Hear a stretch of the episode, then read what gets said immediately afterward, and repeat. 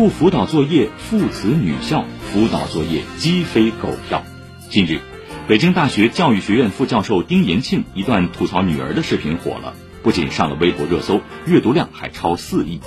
丁教授说，自己六岁能背新华字典，本科就读于北大，后到美国哥伦比亚大学深造。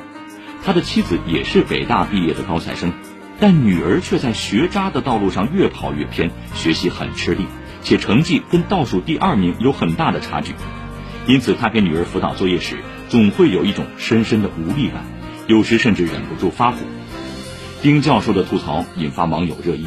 有人觉得简直人间真实，也有网友表示，关键是找到孩子合适的路径，协助他因材施教。